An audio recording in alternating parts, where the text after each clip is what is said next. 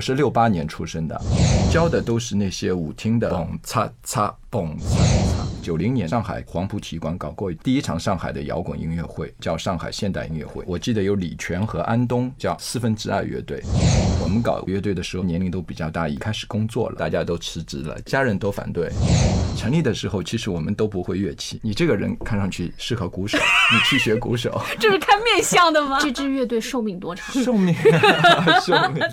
但是那时候我们没钱了，你不知道五万块是谁给我们的。那边也住了很多民工，经过我们这里，他们就会唱这首歌。哦，真的吗？偏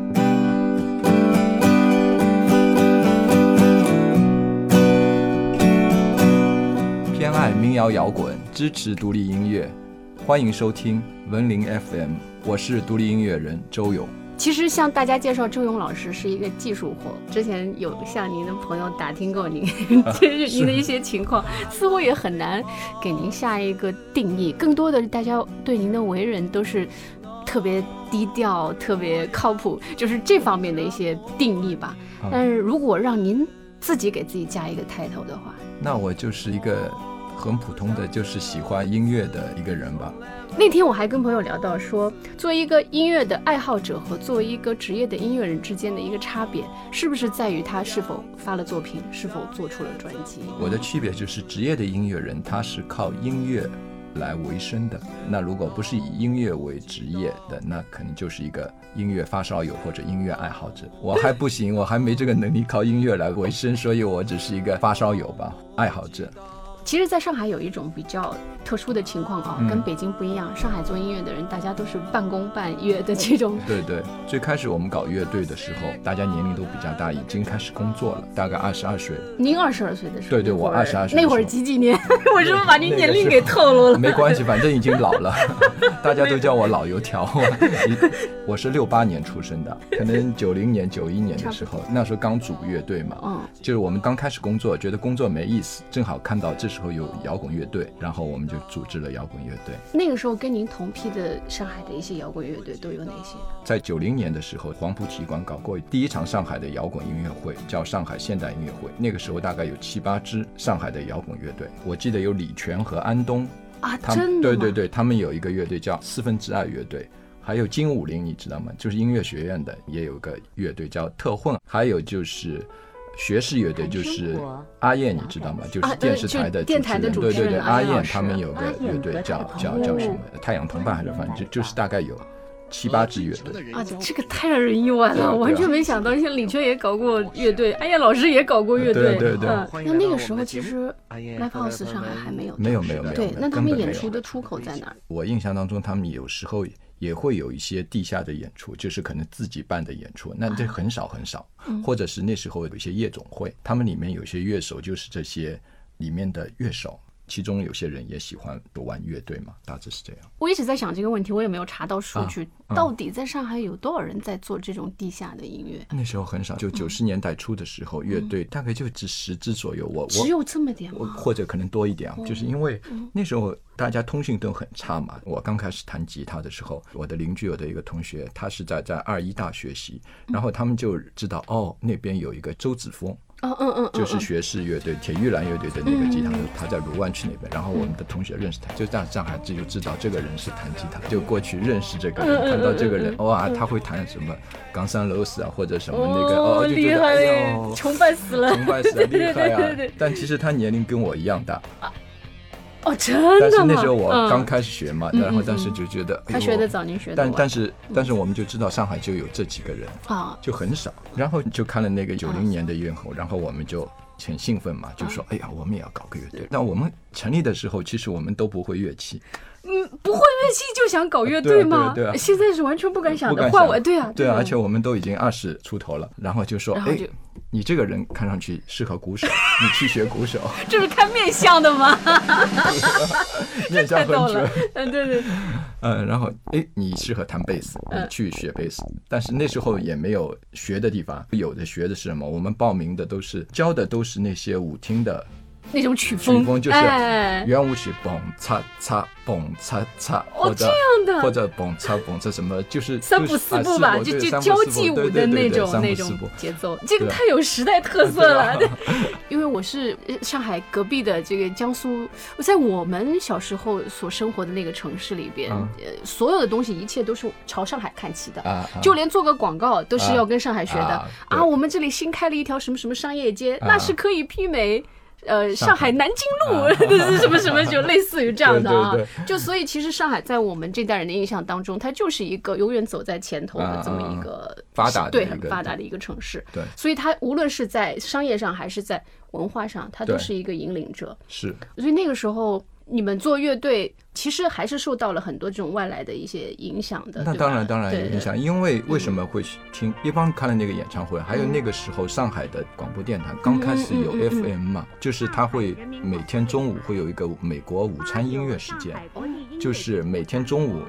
它会放一个美国的排行榜的节目，排行榜当中有各种乡村音乐，有摇滚，也有流行。嗯那听到摇滚就很激动嘛，像 Bon Jovi 啊，有什么 Skid Row，反正那时候流行是重金属嘛，听了很多，反正已经受到接触了。台里那个时候也会播放一些重金属的，有有有，那那相对来说要比现在这个环境要宽松很多呀，对吧？对对对，比较一下就他才会刚开始嘛，就这些音乐嘛，西方的音乐，是我们国内人做的，还是他直接引进他直的国外的进接他直接引进，所以都是英文，是有有英文，但是他应该也翻译了，嗯就是中间那个主持人也会把翻译哦，这第几名，这是谁的什么什么邦交位的什么歌手，每天都有。天哪，太幸福了！对啊呃，，我们在乡下这些小朋友完全听不到这些，所以你们说你们那个时候去打口袋或者怎么样，我们根本接触不到，啊我们都在田埂上 玩钓青蛙呢，这个是。现在我们好想去钓青蛙。然后我们开始去报名培训班，学学那个乐器。嗯，学了一段时间以后，大家就越来觉得上班没意思了嘛。然后就到了九二年，因为那时候我们都住在家里嘛，嗯然后就觉得哎呀，住在家里怎么样练乐器啊？对对排练的地儿在哪对啊对呢？啊嗯。然后就说我们一定要出去租个房子，啊，然后哇就找朋友，朋友的亲戚。其实我们的乐队的人都是同一个学校叫同济中学，上海有个同济中学，我就是们杨浦那边。对对对对哦，同济中学高中同学就找一个朋友，然后在二军大那边，在以前那边都是很多都是农农田我们那时候对对对是农田，所以我们一个同学的亲戚在那边农田里有一间房子，记得五十块大概，嗯我们就租了一间嘛。五十块是一个月了咯。对对，一啊个月一个月五十块对对对，九十年代一个月五十块，还挺贵的，挺贵呃，的。对对，那时候工资可能才也就是七八十块反正。几个人凑凑可以啊，了。对对，可以的。然后我们就就开始可以排练啊。嗯。但是年轻人在一起那时候排练的少，还是都是吹牛的多，大家在。对，特别正常。其实就是几个关系要好的朋友，有共同兴趣爱好的，对成天在一块儿吹牛。对对，成 天天大家吹牛，然后。再过一段时间，就是大家就觉得真的要把乐队搞出来。你上班以后回家练这一些是练不出来的，我们乐队永远没有出头之日，就觉得时间太少了。后来就大家都辞职了。家里人不得疯了。家人当当然是国营单位啊，而是那个年代，对对，那家人都反对。这怎么办？我我特别搞笑，我辞职的时候，我们单位的经理就嗯说、啊，你真的要辞职吗？就说我们单位没有人辞职过。总经理就很语重心长的就说哦，你真考虑一下，这对我们单位影响不好，就觉哎，得对，那个时候那个人的观念是那样的啊，对对就觉得从来没有人做过这种出格的事儿。对你嗯辞职就觉得是你损坏了公司的名誉，肯定是因为公司不好。那那时候也好痛苦啊，但是还好那时候年轻。嗯然后他说辞职一定要父母同意，哦，那还是要签字的了。对，就很难。哦就是要签字但是我父母嗯肯定不同意啊，怎么可能同意啊？然后我就趁我父母就是他们没注意的时候，呃，把他们的一个章私偷了，他们的章在那个上面盖盖了一个个章，是吗 对。后来他们多久之后发现这个后来事儿？我就知道肯定父母那个嘛，辞职没多久我就去了大连，因为我知道我如果在上海的话，父母肯定要叮嘱我啊，嗯，不能让我辞职啊，对吗？嗯我妈后来就知道了嘛，嗯她就到公司去说，家里是不同意她辞职的嗯，父母根本不知道这个事嗯。我妈我估计肯定哭了或者怎么肯。定的，对对。然后总经理就说这样吧，再给你一个月的时间，哦所以我在大连待了三个月才回上海。现在想想很很很不很住他们不好意思，对不起父母。我想嗯再回想，他们肯定是多多伤心啊，多伤心啊，多多考虑了，多那个，对吗？，那个时候其实就是旱涝保收嘛。对一旦把你安排好了，他们心里的负担也就下来了。国营单位就是可以做到对对休的，退休啊对他们不用担心你了。还有搞笑了，我到了大连以后，我我就住在一个疗养院嘛，叫船舶疗养院，就风景非常好，在那个海边，嗯，那边的就是其实都像护士，就里面工作人员，他们对我也很好，但是他们也有不理解我嘛，嗯，就说：“哎呀，你辞职挺好的，你为什么不去做生意啊？因为那时候刚流行下海做生意，对，改革开放，对，九十年代初。九，十年代初。我觉得特别像凯鲁亚克式的那种在路上的 感觉。对对对对对对，我就有些人会有这样的一段经历，嗯。这个人就会显得特别的与众不同，对 对。哎，会有机会把这段经历写成歌儿吧？说不定啊，有一天啊，说不定有一天，对。对。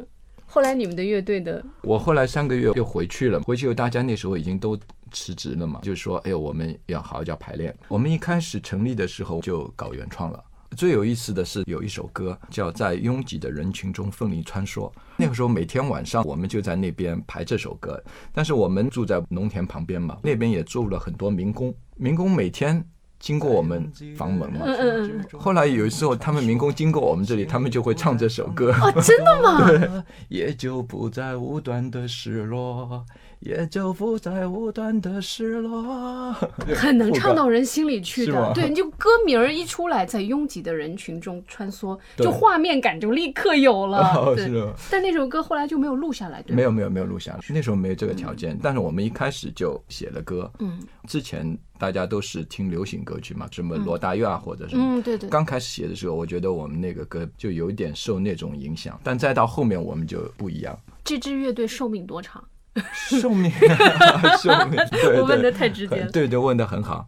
就是我们不辞职了嘛，九二嗯年。后来过了一段时间以后，大家都没钱了嘛，对呀，都没钱没有收入对啊，对，都没收入之。前都是在吃存货。对啊，后来想怎么办？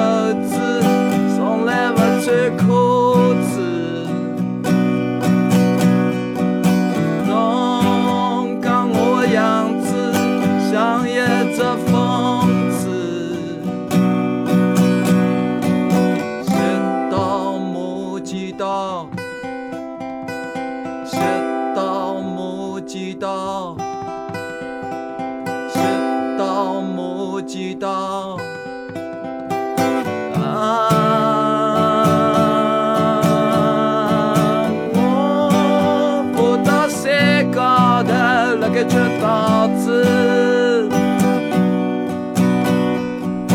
我爬到树高头，拿了片叶子。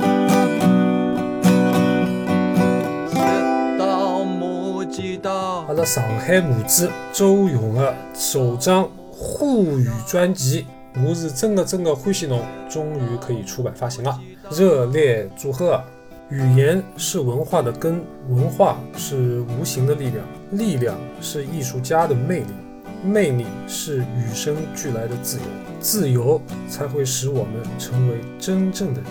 我们要留住上海的根，我们要留住上海的文化。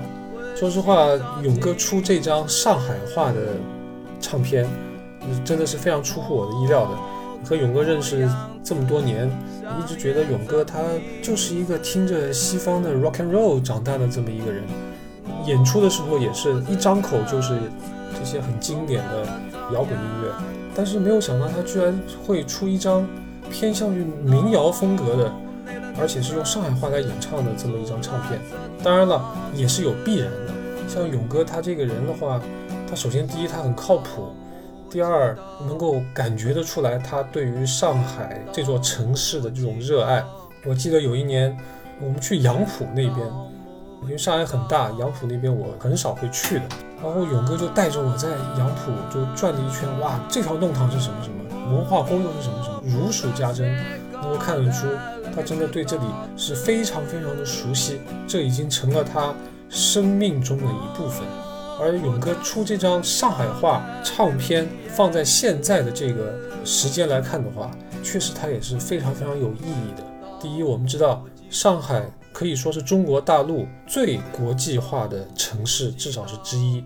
但是我们在享受这些国际化给我们带来的便利的同时，上海本土的文化却是一直在被侵蚀。现在上海的小朋友很多不会讲上海话的，在上海的学校里面居然要开选修课，就是教上海的小朋友去讲上海话，简直是太不可思议了。每座城市都有它的不同，而城市真正的不同来源于哪儿呢？就来源于它的文化，而语言方言作为一个文化最好的载体，在上海这座城市居然面临着消失，这不能不说是非常可悲的一件事情。在这样的一个时间当口，勇哥出了一张上海话的专辑，文化上的意义可能远远要大于专辑它本身的意义。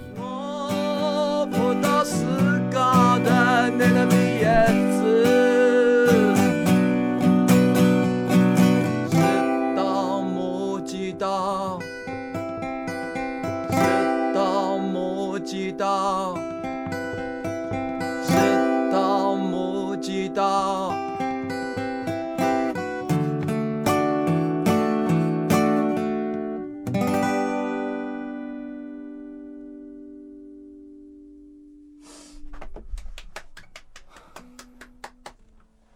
谢谢。就一刀就扎在人家心上，太准了这一刀。